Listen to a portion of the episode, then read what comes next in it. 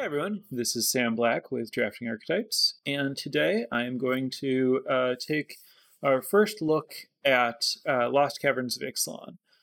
This is a preview episode, meaning that I have not played with any of the cards in this set. I guess technically there are a couple of reprints, but I have not played with the set. I have studied the commons and uncommons pretty extensively, going over them in primarily color pairs and thinking about what each of the color pairs are trying to do and which of the cards support those themes and how well supported those themes are and whether they look powerful or not and all of that. And today I'm going to share that with you. But all of this is just based on my own assessments, so giant grain of salt for the fact that I haven't played with any of this yet, but I've done my homework, so hopefully it's not too far off. So the notes are available to follow along at patreon.com/draftingarchetypes for appropriate patrons. These notes go into detail on the key uncommons and key commons for each of the archetypes, listing cards that stood out to me as supporting that archetype. It's not necessarily, in all cases, the strongest cards that could be in that archetype. It's the card. It's like a combination of power. Power level is essential to figuring out what's important to an archetype because a card needs to be strong in order to pull you into an archetype, but I'm primarily looking at which cards support the themes or would lead you want to draft that color pair in an archetype. So that's kind of what's going on with the cards that I've listed in these notes for people who have the notes to follow along with. And then I'll be talking through some of it, but since it's just like a very long list of indecipherable to people who have not played it, card names, and then reading full text, it's not great to have to read a ton of full text. I'm going to try to summarize with a few examples or something.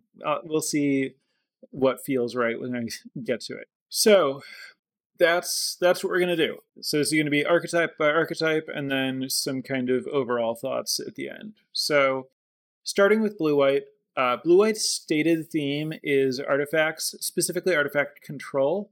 This is as opposed to blue-red, which is designed as artifact aggro. And then red-white is tap mid-range, according to the Wizard's archetype description thing. In reality, I think all three of these, all of the Jeskai colors lean pretty heavily into artifacts. Talk some about how the three color groups, some of them make sense and some of them don't. Most of them don't. A few of them make a lot of sense. Jeskai is very centered on artifacts. And then you have your blue-red aggro, blue-white control, and then red-white in the middle, theoretically.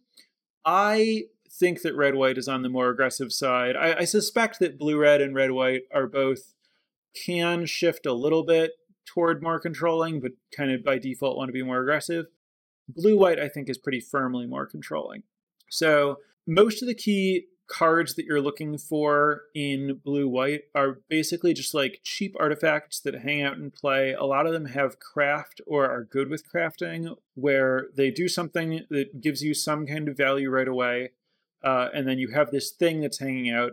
And you have a lot of cards that that there's a thing hanging out. And then you get all these things that are hanging out that let you spend mana to turn them into a high impact thing in the late game. So you're kind of just littering the board with permanents that don't really do anything, and then trying to make the game go long enough that you can invest mana in all of them to make them do something. So for example, Clay-fired Bricks is a pretty important white uncommon to, I think, all of the white archetypes except for white-green.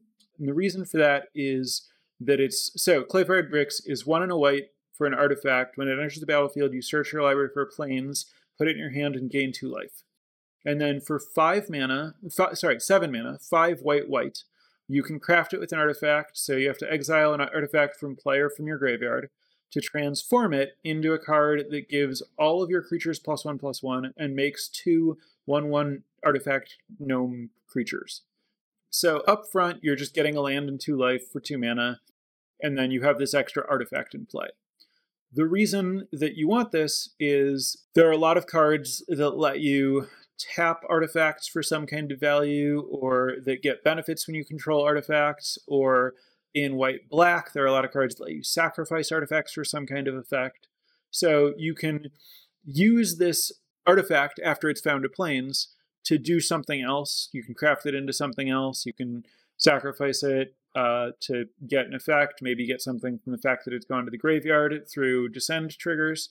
And then if you don't do that and you end up having it in play, once you have 7 mana, there will likely be an artifact in your graveyard, and then you can convert it into like a Glorious Anthem and 2/1/1s that are then 2/2s. So you're putting 4/4 worth of power and toughness into play immediately, in addition to pumping the rest of your team, and then it continues pumping the rest of your team. That's kind of, there are a bunch of cards that are kind of in that space. For example, Spring-loaded Saw Blades is another kind of premium white uncommon for defensive decks. That's 1/white artifact with flash. When it enters the battlefield, it deals 5 damage to a tapped creature. And then for 3/white, you can craft it with another artifact, and it becomes a 5/5 vehicle that you can crew by tapping 2 other artifacts or creatures, or it just has crew 1. So that's another thing where you got a removal spell up front, and then it left an artifact just hanging out on the battlefield, being an artifact, letting you tap it for stuff you'd want to tap artifacts for. And then it also gives you this like mana sink where you can turn it into a body, and the body's pretty good if you have other artifacts around that can crew it without even, you know, needing to tap a creature potentially. So white-green is like pump aggro, and green doesn't really care about artifacts. But the other white archetypes, you have, you know, blue-white is artifact control. Red-white likes to have a bunch of objects because it's kind of about tapping things for extra value. And then white-black, you can sacrifice these things to your sacrifice effects, and you have a bunch of those. White-black's sacrifice theme. So all of these like random trinket uncommons matter for that stuff. And then among commons, Adaptive Gemguard. This is 3/white for a 3/3, and then it's sorcery speed. You can tap 2 untapped artifacts and or creatures you control to put a +1/+1 counter on this. That's kind of like doing the red-white stated thing, but it makes a lot of sense in blue-white to have this creature that you can just make bigger with your objects that are lying around. You're planning to play a long game, so it can hang out and block for you while you're growing it.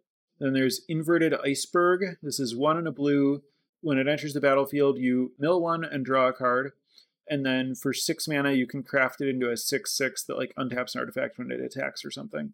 So this is a prophetic prism type card. It doesn't fix your mana, but it cycles into play. And then it's just in play, so you can tap it for your gem guards or your other stuff. It milled you. Maybe you hit something that you can craft with off of that mill. And then, you know, like all this, the other things, in the late game, you can spend some mana and turn it into a threat. There's also Oaken Siren, which is 1 and a blue for a 1/2 flying vigilance, and it taps for a blue mana that you can only use to cast artifacts. So this thing's pretty good at getting in for 1 damage, and then it's also a mana creature, and it can do both at the same time. I think as long as your deck is mostly artifacts, this card's very good. And then another really key white common, again, I think that this card's super important for all of the white archetypes except green-white, is Tinkerer's Tote. This is 2 and a white artifact. When it enters the battlefield, you make 2/1/1 gnomes, and then you can spend a white and sacrifice Tinkerer's Tote to gain 3 life. I think that you're not going to want to do that very often. Maybe if you're planning to craft with it, you can sacrifice it the turn before you would craft with it, to craft with it from the graveyard. But this is 3 objects for 3 mana, and all of the white archetypes, except green-white, are very interested in just counting your objects. You can generally use artifacts and creatures interchangeably, so the fact that only 2 of your objects are gnomes, while 1 of them is just like an artifact that's not actively doing anything, those aren't really that different, I think. So this is just a lot of objects in a lot of archetypes that care about the objects. So yeah, I think there's like pretty good support in terms of just like cards that either like draw a card or get you a card in some way immediately, or get you a card's worth of value in the case of like the saw blades, or, you know, give you multiple objects, one of which is an artifact. So I think that there's pretty good support for this like go wide, have a bunch of artifacts plan. You're, you know, trying to play a control game, so you want to prioritize removal in addition to this like, you know, just cards that make objects. But I think that blue-white's theme overall makes a good amount of sense. The blue-white signpost card, incidentally, Master's Guide Mural is a 5-mana artifact that makes a 4/4 golem when it enters. And then the artifact itself doesn't do anything except that it has a craft ability after it makes that golem. And for 7 mana, you can flip it over into a thing that you can tap to make a golem if an artifact entered the battlefield this turn, including when you craft it, it exiles and comes back, so it enters, and so it can make a golem right away. Very good, source of inevitability, but I do think 5 mana for a 4/4 is pretty below rate, and then you need 7 mana to make another golem. It's gonna win long games eventually, but I think as far as gold signpost cards go, I'm relatively low on it. I think that you want to have a bunch of these other things that you can spend mana to turn them into threats late. And I feel like in a lot of ways, Master's Guide Mural is just more of what your deck already does anyway.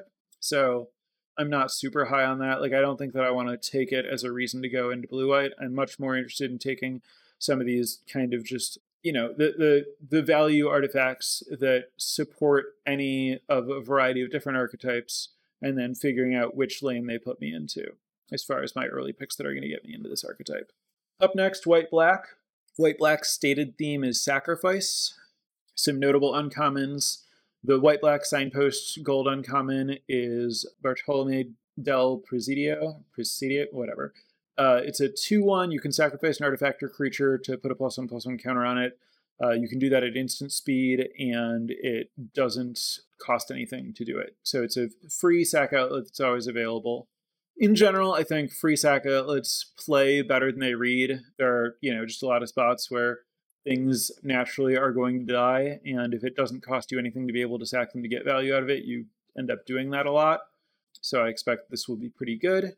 Abyssal Gore Stalker is a 4BB, so 6 mana, 6/6. When it enters the battlefield, each player sacrifices 2 creatures.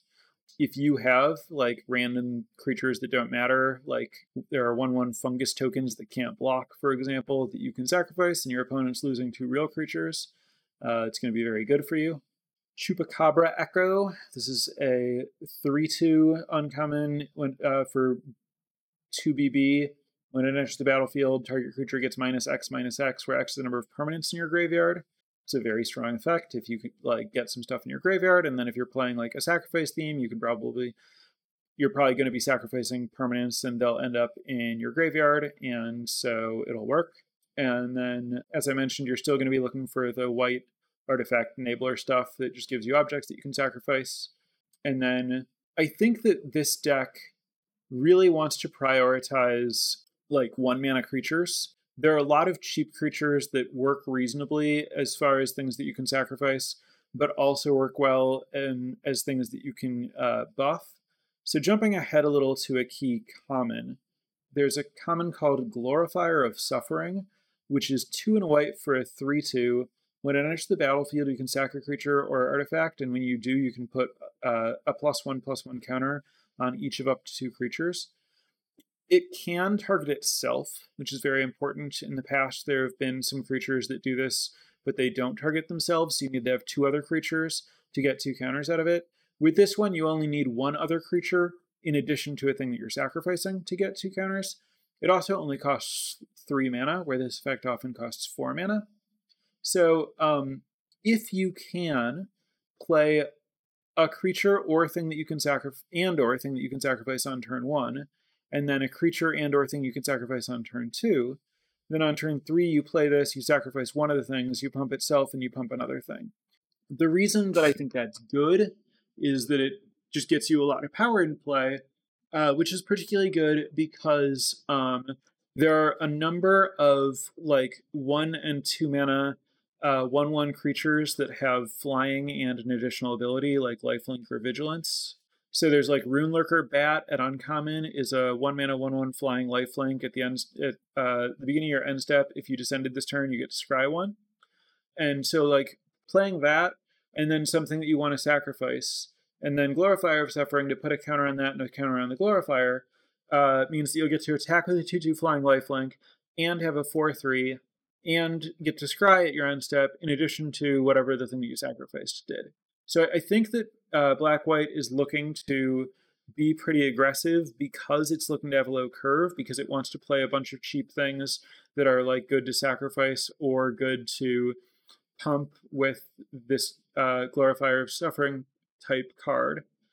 And I think that the deck ends up playing like a very nickel and dimey aggro game, very similar to other Orzhov decks where you're just like making your opponent like lose one life a bunch in different ways, either through evasive attackers or there's like a common 3 mana 1/4. You can tap, sacrifice a creature or artifact to drain your opponent for 1.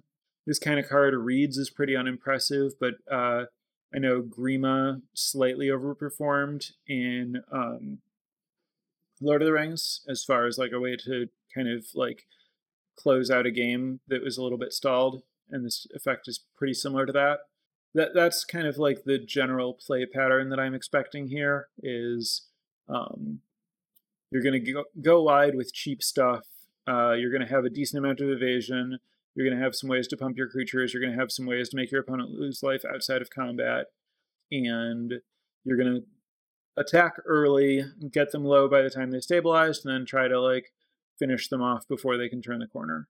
There are some other, like, you know, Market Gnome, for example, the 0/3 that draws a card when it and gains life when it dies would be a good thing to put in that curve that you're trying to sacrifice it. At common, there's a 1/1 flying vigilance that when it dies, target creature explores for a single white. And then there's also, another card that I'm pretty excited about is Mephitic Draft. This is 1 and a black artifact. When it enters the battlefield or when it goes to the graveyard from the battlefield, you lose life and draw a card. So I think Mephitic Draft is kind of like the most important common for white-black. And I don't think most of the other decks are that excited about it because most of the other decks are going to have trouble getting it to go to the graveyard, or it won't be as easy as it is for white-black. And because most of the I want an artifact to be in play as an object stuff is in Jeskai, there's less competition to get it just as a counter like artifact. There's still, I think blue-black is pretty interested in having it and finding any black cards that they can that let them sacrifice it, because it's a good way to trigger Descend.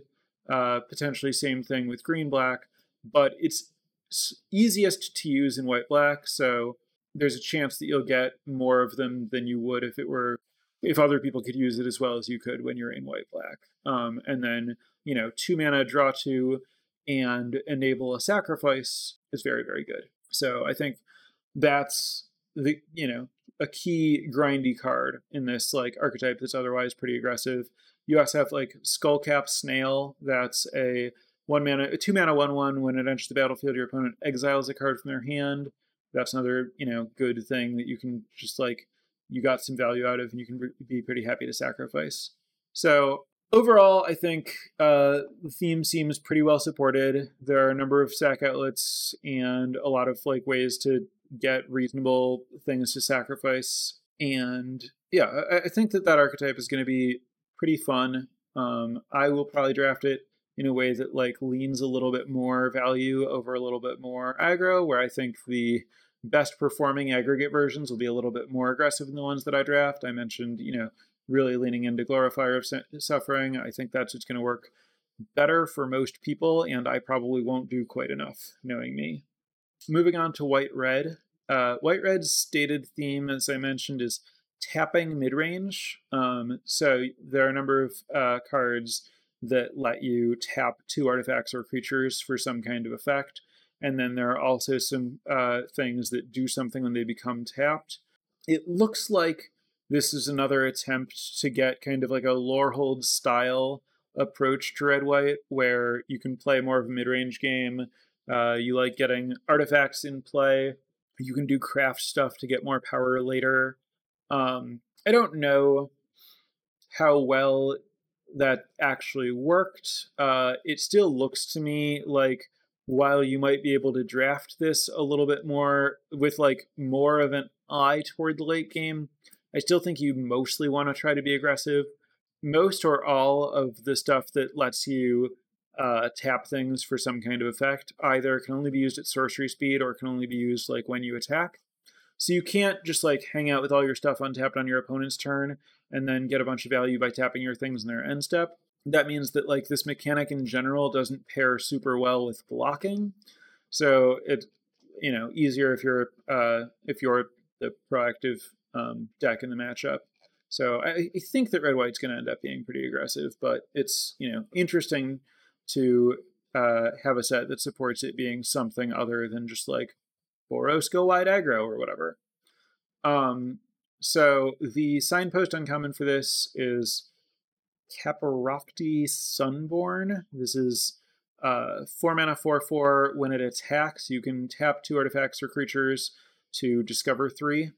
4/4 for 4 is pretty good. Abrade is one of the premium removal spells at common, which obviously doesn't kill this.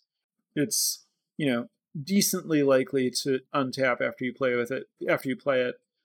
And then when you attack, getting to discover in combat while attacking with a 4/4 is very good. It's not hard to have two things to tap.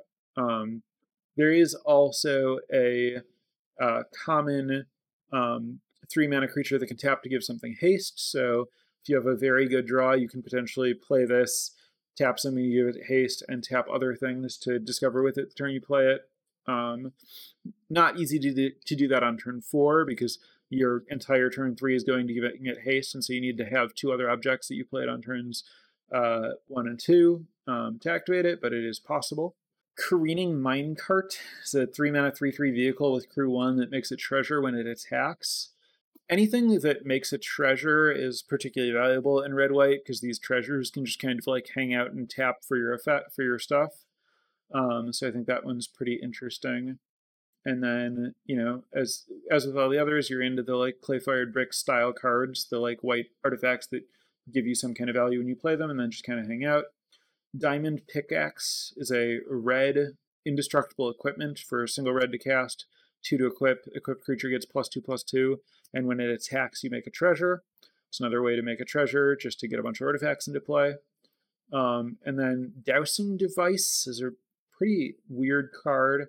It's 1 in a red for an artifact. When this or another artifact enters the battlefield, target creature gets +1/+0 and haste.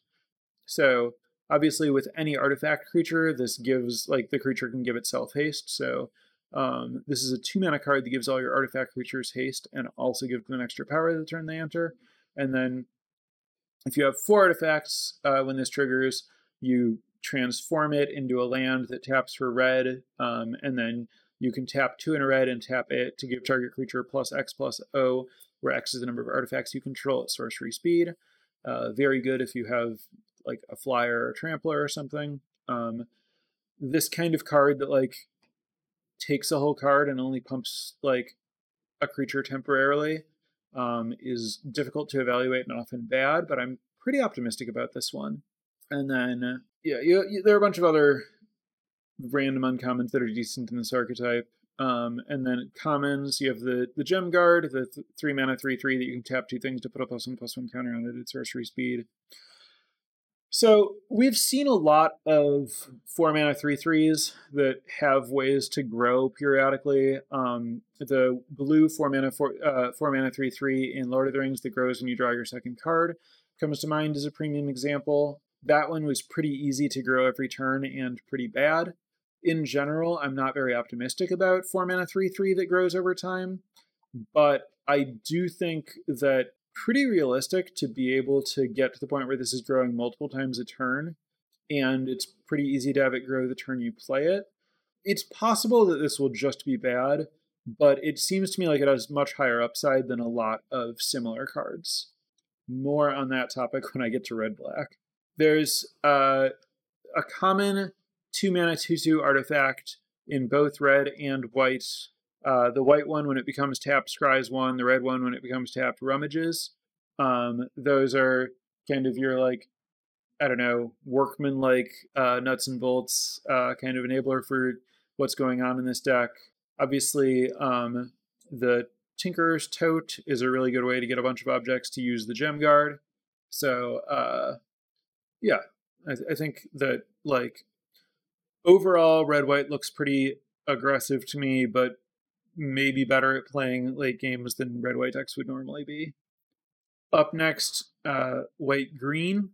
So white-green's stated theme is buffs aggro. This is not very deeply supported in terms of payoffs for having creatures that are bigger. So the signpost uncommon in green-white is Kutzel Malamut Explorer. This is 1 green-white for a 3/3. Your opponents can't cast spells on your turn. And when one or more creatures with power greater than their base power deal combat damage to an opponent, draw a card. This is really the thing that asks you to have creatures that are bigger. I think I saw a tweet that there might have been more of these at some point in the set's development, but they were removed because they read pretty awkward. There's another one of them at a higher rarity, but there are only those two. And then there are a lot of cards that support that theme. There are a lot of cards that put +1/+1 counters on things. There are cards that explore, and obviously when you explore, you might get a +1/+1 counter. There is an artifact that interacts with +1/+1 counters. I think it's pretty good. Explorer's Cache. It's 1 in a green. It enters with 2 +1/+1 counters on it.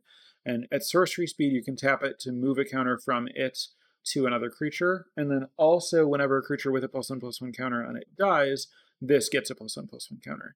So this artifact ends up being worth more than +2/+2 over time, because you get some of those back and then can keep moving them around. Yeah, so there are a bunch of things that put counters on stuff. And then, obviously, as I've talked about a lot with equipment and stuff in previous episodes, a +1/+1 counter is kind of worth an amount that's proportional to the number of and or strength of keywords on that +1/+1 counter, or the thing that has the +1/+1 counter. Like, a creature with flying getting bigger is a lot better than a creature without flying getting bigger. A creature with lifelink getting bigger is a lot better than a creature without lifelink getting bigger. A creature with both flying and lifelink getting bigger is very valuable. A creature with double strike getting bigger is about twice as good as a creature without double strike getting bigger. So this archetype, given that it has a lot of ways to put counters on things, is looking for keywords. Kinjali's Dawn Runner is a 3-mana 1/1 that explores and enters the battlefield and has double strike. That would be a card that you're looking for to put counters on. In general, I don't think green-white has that many cards with good keywords. Colossidactyl is 2 green-green for a 4/5 reach trample. That's a relatively good one. It's another uncommon. So overall, I think my guess is that this is an archetype that was somewhat gutted in development and didn't quite get enough back. And so there's a lot of enablers for it and not a lot of payoffs. You do have creatures that are reasonably big. You have some creatures with keywords that you can put counters on. Miner's Guidewing, the 1/1 flying vigilance for 1, that when it dies, target creature explores, is another really good one to be putting counters on. Flying plus vigilance is great for making bigger. And then also Staggering Size, 1 in a green instant, target creature gets +3/+3 and trample. The last time this was printed, it was called Predator's Strike, and it was in original Mirrodin a long time ago. And I thought that it was one of the best cards at common in that set. That was about 20 years ago, and power creep has happened. So I don't know that Staggering Size will be as good as Predator Strike was, but it's a reasonable card to try to build an aggressive strategy around. Overall, I'm not super optimistic about the amount of synergy here, but it's something. Moving on to blue-black. The stated archetype here is Descend Control. So Descend cares about permanents being in or entering your graveyard. A blue-black control deck typically isn't going to be all that good at having permanents. You're going to want a lot of instants and sorceries. I think the same is true here. I think the deck does want a lot of instants and sorceries. I think you want removal, card draw, counter spells, and most of that is going to come from instants and sorceries. But there are some cards that make it easy to get stuff in the graveyard, some things that mill or discard, and you'll have permanence in your deck. So I do think that you can enable your descend stuff, but you also do have to be mindful of your ratio of permanence to non-permanence, enablers and payoffs in general when you're drafting this deck. So as far as stuff you're looking for here, there's some good removal. I don't need to go into the details about that. There's a 6-mana 4/4 flyer. If you have 4 permanents in your graveyard when you play it, you get to bounce something. There's a 5-mana sorcery that returns a creature from your graveyard to the battlefield, and then that creature explores twice. This is particularly noteworthy because there's a cycle of creatures with land cycling. The blue creature with land cycling has Ward 3, and it's a 6/7, and it has Island Cycling. So you can Island Cycle it to have a permanent in your graveyard for Descend. If you have things that care about having Descended that turn, you can trigger those. And then you can get it into play for 5 mana and have it explore twice. And then, potentially have an 8/9 or maybe a 6/7 that drew some cards with Ward 3. So that's a reasonable kind of go-to plan for your Zombify. And then there's also a similar land cycler in every other color. Hoverstone Pilgrim. This is a card that I know a lot of people thought of me when they saw it. This is a 5-mana 2/5 flying creature with Ward 2. And you can spend 2 mana to put a creature from a graveyard on the bottom of its owner's library. I think Ward 2 makes this card quite a bit better than it would otherwise be. Flying is also important. And I do think 2 mana to put a card from a graveyard on the bottom of its owner's library is a really strong ability in this set, and especially in this archetype.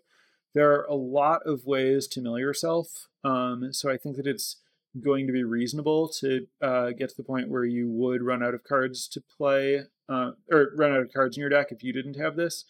And also, unlike the card that I've been playing in Shadows Over Ixalan Remastered, or Shadows Over Innistrad Remastered, Epitaph Golem, this can target your opponent's stuff, so you can turn off their descend, you can mess with their ability to craft. I think this card is actually going to be pretty important for this archetype. Often I play these cards, but they're kind of a meme. But I think this one's legitimately good and important for what's going on here. There are some other cards that let you explore, sometimes multiple times, sometimes once. Those are good ways to potentially get stuff in the graveyard for your descend count.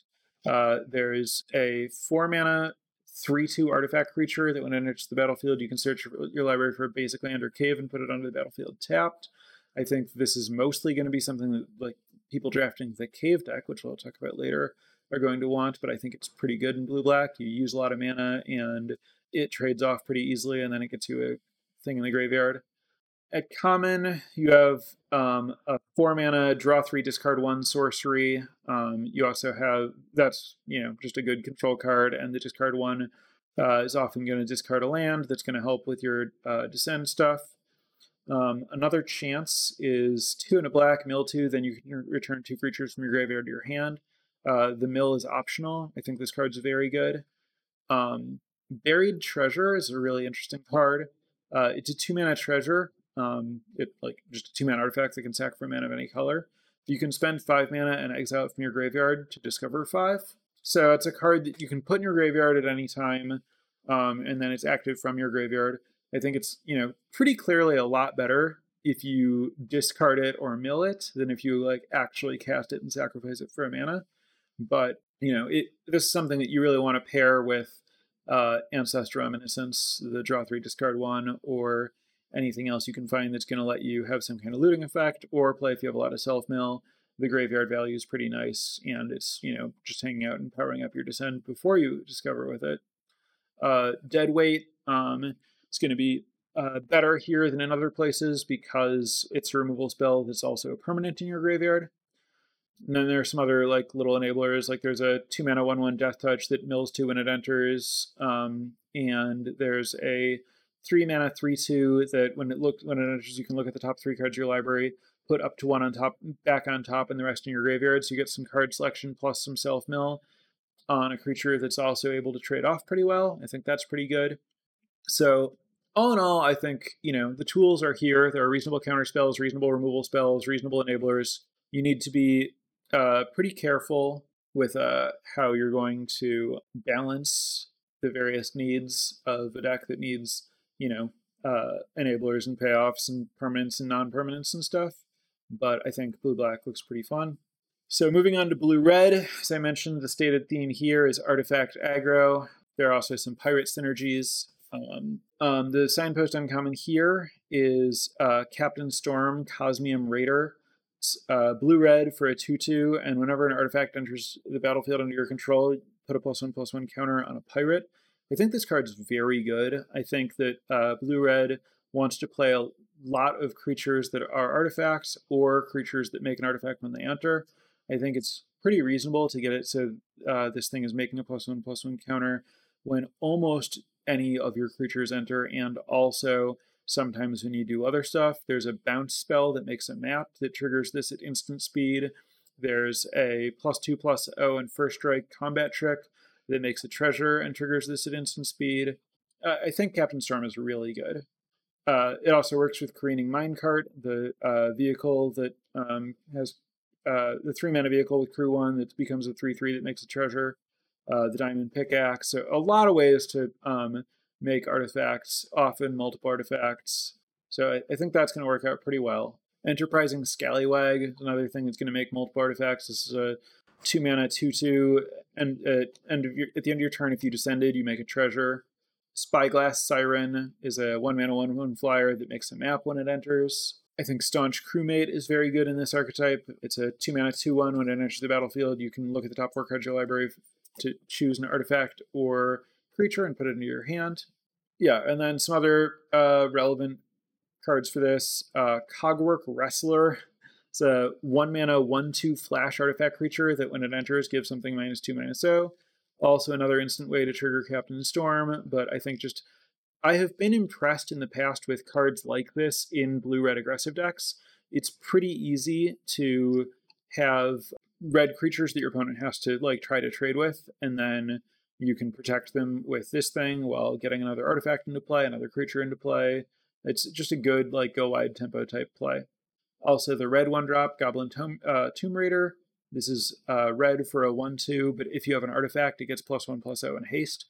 It's basically not going to be a 2/2 haste on turn 1, but anytime you draw it after that, it's almost always just going to be a 2/2 haste for 1, which is great.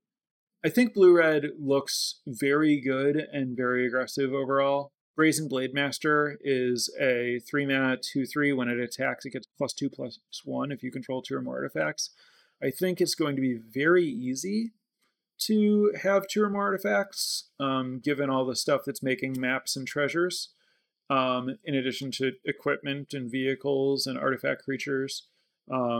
So a 3-mana 4/4 on offense at common. It's going to play very well in this kind of strategy. You also have a 2-mana 3/3 in Shipwreck Sentry, which is 1 in blue for a 3/3 defender that can attack if an artifact entered. That one's a little bit awkward just because it forces you to play your spells before combat, so it doesn't play well with combat tricks. But 3/3 for 2 in blue-red is pretty great. Yeah, I think blue-red is... We're very much not doing the spells thing, which is nice. We've done a lot of the spells thing, and this feels very blue-red, but in a very different way. This is very blue-red aggro. I do think that the tricks and bounce spells and artifact synergies and stuff are going to give it a pretty blue feeling, while it's going to do the fun tempo aggro thing. So yeah, I'm optimistic about blue-red. Up next, blue-green. The stated theme for blue-green is explore mid-range. It's kind of merfolky in that the merfolk often, there are a lot of merfolk that explore. The key cards for this are basically just a bunch of cards that explore.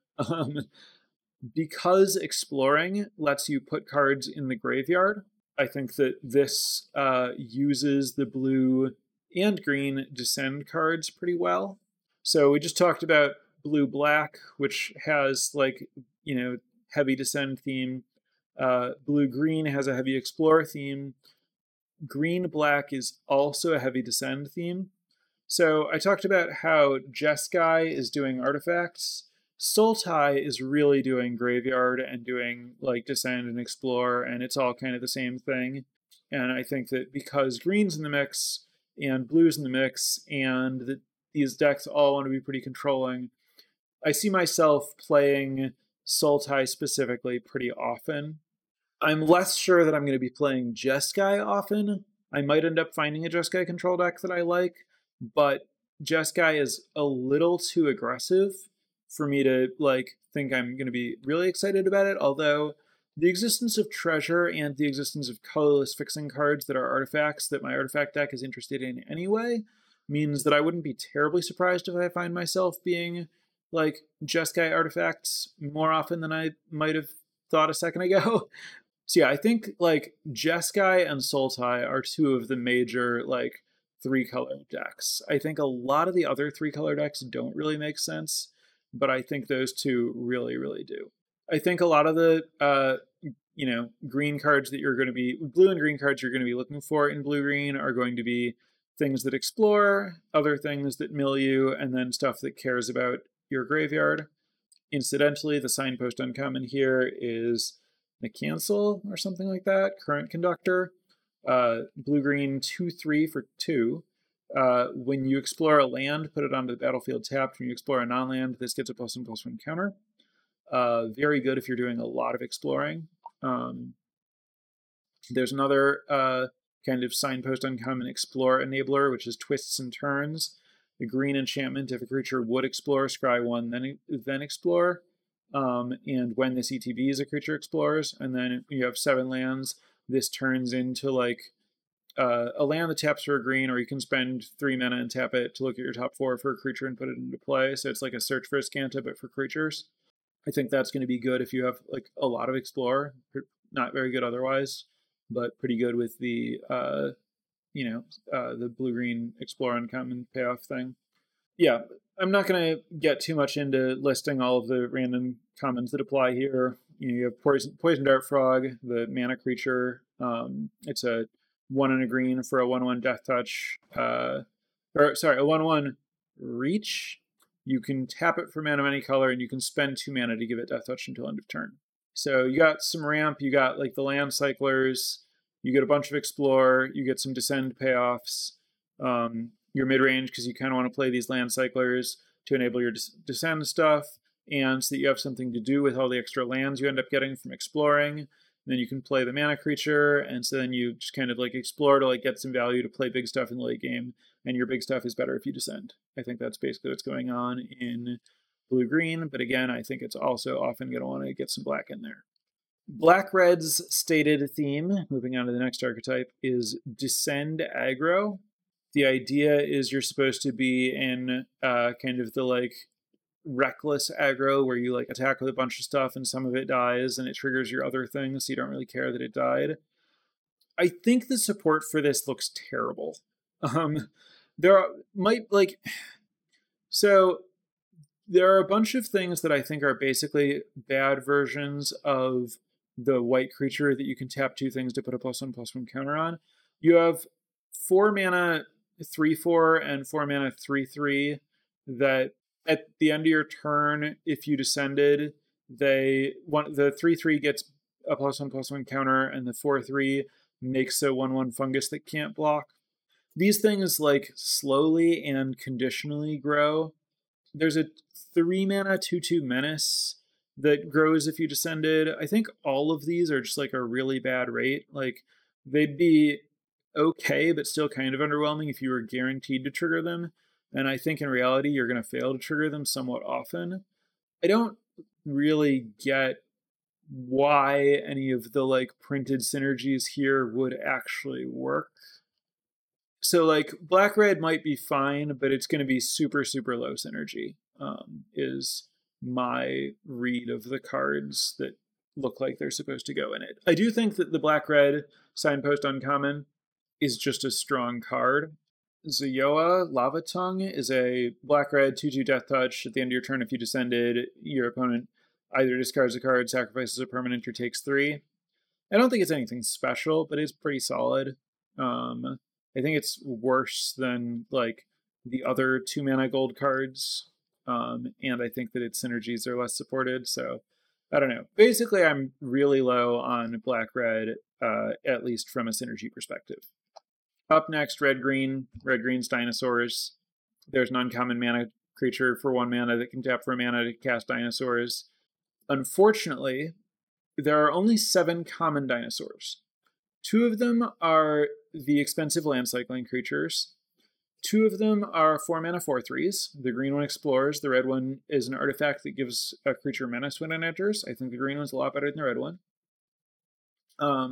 There's a 6-mana 7/7 ETB Scry 2. You can spend 4 mana to make it unblockable by creatures with power 2 or less.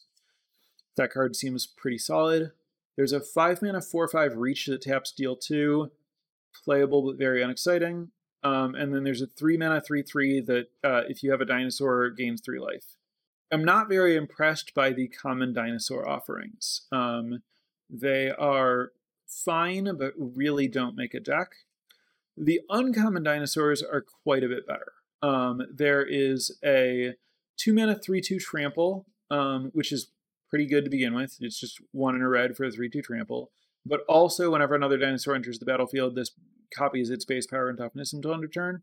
And your other dinosaurs are often pretty big. So that one's pretty good. And then its Quinth, Firstborn of Gishath, is the red-green signpost card. It's a 2/3 haste for 2. And then when it enters, you can spend 2 mana. And if you do, a dinosaur you control deals damage equal to its power to another creature. So you can play this as a 4-mana 2/3 deal 2, like a twin shot sniper that also has haste. But if you have like a bigger creature, then it deals more damage than that. And also you can just play it as a 2/3 haste on turn 2. So I think that card's really good. So both of the 2-mana uncommon dinosaurs are really good. And then at 3 mana, you have Thrashing Brontodon, the reprinted 3/4 that you can spend 1 mana and sack it to disenchant. And then Scytheclaw Raptor, which is a 4/3 for 3. Whenever a player plays a spell during another player's turn, they take 4 damage. Both of those are pretty good. So, like, dinosaurs seems really good, but given that there are no 2-mana dinosaurs at common and one kind of weaker 3-mana dinosaur at common, I feel like there will be some good dinosaur decks, but you can't really like plan to draft it based on commons. You need to just like ideally get past some uncommons, get the sense that most of the rest of the table is not in, and then move into it. It's a very, very uncommon based archetype is kind of what I'm getting at here. So then the other archetype, the secret 11th archetype, is caves. Caves structurally looks very similar to gates, in that there's like one really, really strong uncommon payoff in each color. There are technically 2 green uncommons that care about caves. And then also some like decent support at commons, or at common. I'm pretty into caves. I think most decks aren't very excited about drafting caves, and I think the uncommons look pretty strong to me. And I think that the fixing seems pretty available and not very contested. I think that despite the fact that like caves are much weaker than gates for letting you play a 5-color deck, there's like a cave that makes your other caves tap for any color of mana. And there are a bunch of things that let you search for a cave. So like if you have that, then you can just like get like the campus guide type guy, the common 2/1 that searches for a cave. And then also the 4-mana 3/2 that searches for a cave and puts it into play. to like fix your mana like instantly and perfectly. And then even if you don't have that, you can still potentially find the right caves and stuff like that. And then you can just play like a multicolor deck where people aren't fighting you on fixing much in a set that has a lot of treasures. And I think the payoffs that exist are pretty good.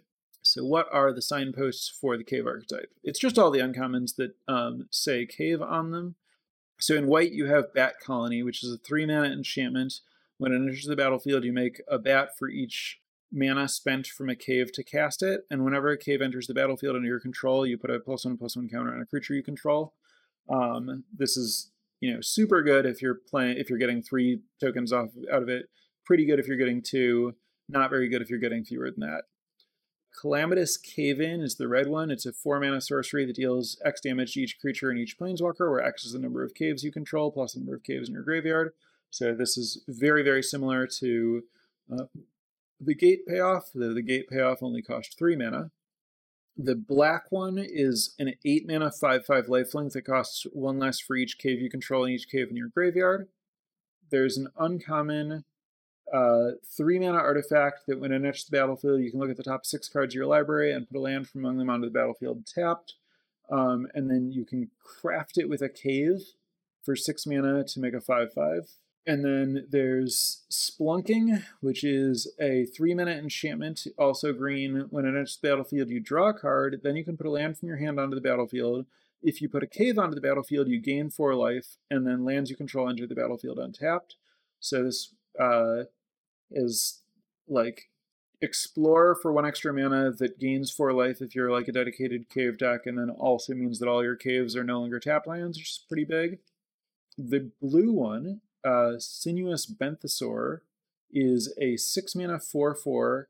When it enters the battlefield, look at the top X cards of your library, where X is the number of caves you control plus caves in your graveyard. Put 2 of those cards into your hand and the rest of them on the bottom of your library in a random order. So ETB draw 2 on a 4/4 for 6, where you actually get selection, is quite good. And then the colorless uncommon Cave Enabler is the 4-mana 3/2 that when it enters, you can search your library for a basic land or cave and put it on the battlefield tapped, then shuffle. So I think that package looks pretty good. And then you also just get the various things that the actual caves are doing for you. And then, you know, the other kind of, I talked about how I think like Jeskai and Sultai make sense. Esper might make some sense. It's not very high synergy, but I think it combines a bunch of decks that are reasonably looking to be controlling. Mardu isn't super high synergy, but there might be some kind of like go wide sack angle. And then none of the other 3 color pairs really make particular sense to me. Obviously, you know, there's going to be reasons to be like any 2 colors splashing any 3rd color just based on specific cards you see. Like if you just open a powerful card when you were drafting a deck that was some other colors. But as far as decks that have like meaningful overlap in synergies between their things, that's what I think is going on. I know that Black-Green is doing, you know, the like self-mill descend thing. Its signpost uncommon is a 3-mana 3/3 that gets +2/+2 and trample if you have descend 4 and gets +2/+2 more and can't be blocked by multiple creatures, I think, if you have descend 8. There's, you know, you're looking for explore and descend and self-mill stuff to turn that on. And then there are a bunch of descend payoffs. I think it's a pretty straightforward, you know, slower archetype, but with, you know, the ability to turn the corner quickly. Like it has a bunch of big stuff and good grinding power. So that's what I put together. So I'm going to turn it over to chat for additional questions and discussion. As always, if you are interested in supporting the show, check out patreon.com/draftingarchetypes for all of the offerings. Also the, you know, detailed lists here of all the cards that I was looking at for these archetypes and what they do are here, are available in the notes to patrons at the 2nd tier or above. What are the archetypes I consider strongest first impression. Blue-red looks pretty good. Blue-white might be good. I'm not sure. I think Sultai makes sense. And I think white-black actually seems pretty good to me. And I'm definitely interested in caves. How easy do I think it would be to get good fixing for splashing? So I think that it depends on what you consider good fixing, but I think that the fixing that exists isn't going to be very contested. So if you're willing to play some 2-1s that search for a cave, then like a cave or basic, then like I think you can get those pretty freely. The fixing is definitely weaker than it is in Wilds of Eldraine, but I think it's possible to make it work. But we'll see how much weaker. This is definitely going to be mostly a 2-color set, very, very much unlike Wilds of Eldraine. How do you think a braid is going to play? Like ultra premium removal or just pretty good? Ultra premium removal. It's going to, I mean, it kills, like there are so many artifacts and then it also kills most creatures. I think it's going to be like a little bit medium against green decks, I guess, but fantastic other than that. Do you think cards that say Descend 8 are feasible for decks other than dedicated self-mill? No. I think that, like, you should not plan on Descend 8 happening if you're not, like, really working for it. Like, you might end up playing some weirdly grindy Control Mirror or something, but it'll happen in a very, very, very small portion of your game if you're not actively putting cards in your graveyard in some way. Is this a 16-land format? Hard no. Like, caves let you use extra lands for spell-like effect. There are also a bunch of mana sinks in the crafting. There's not a ton of fixing. There are a bunch of mana sinks. I mean, you know, there might end up being some, like, dedicated 2-color aggro decks that end up shaving a land, but I think I would rather just put an extra cave in my deck or whatever. How much do you value map tokens? Roughly a blood or considerably worse? I think more or less blood power level. Which equipment cards do I think are best? This is not something I've researched, but I can think about it quick. I don't know if we count Idol of the Deep King as an equipment card. That's the 3-mana flash artifact that deals 2 damage to any target when it enters, and then you can craft it into an equipment. And then similarly, Sunfire Torch is red equipment that's red to play, and equipped creature gets +1/+0. And when it attacks, you can sacrifice the torch to do 2 damage to any target, which is like barely an equipment, mostly like a shock that sometimes pumps your guys. I think both of those are solid. Malamut Scythe is also like kind of barely an equipment, like it's mostly a flash aura. That's the 3-mana 2/2 flash or 3-mana flash equipment that attaches itself when it enters, and equipped creature gets +2/+2. But then you can equip it for 4. I think that card's like decent, but also not super equipment-y. I think in general, equipment in this set looks a bit better than it has been lately. I think like Pirate Hat's pretty interesting. That's 2 mana for an equipment that has equip Pirate 1 and otherwise equip 2. Equip creature gets +1/+1 and has when this attacks, draw a card, then discard a card. This is a good set for draw and discard, and there are like a lot of flyers that you can put this on. And then I think among the uncommon equipment, Diamond Pickaxe is probably the best. That's the red indestructible equipped creature has +1/+1, and when it attacks, make a treasure. That's 2 to equip. All right. I think that's going to wrap up this preview. We'll have a lot more information after playing with this out tomorrow and over the next week. So this covers my ability to speculate at this point, and we'll see how much changes when I talk to you next week. So have a good week. Enjoy early access. Those of you who are playing or watching, or, well, a lot of you, that's already passed. Pre-release and all that. Enjoy the pre-release this weekend, I suppose. And I look forward to learning how this actually plays rather than how it kind of looks like it might play. Have a good week, and I'll see you next week. Prepare for light speed.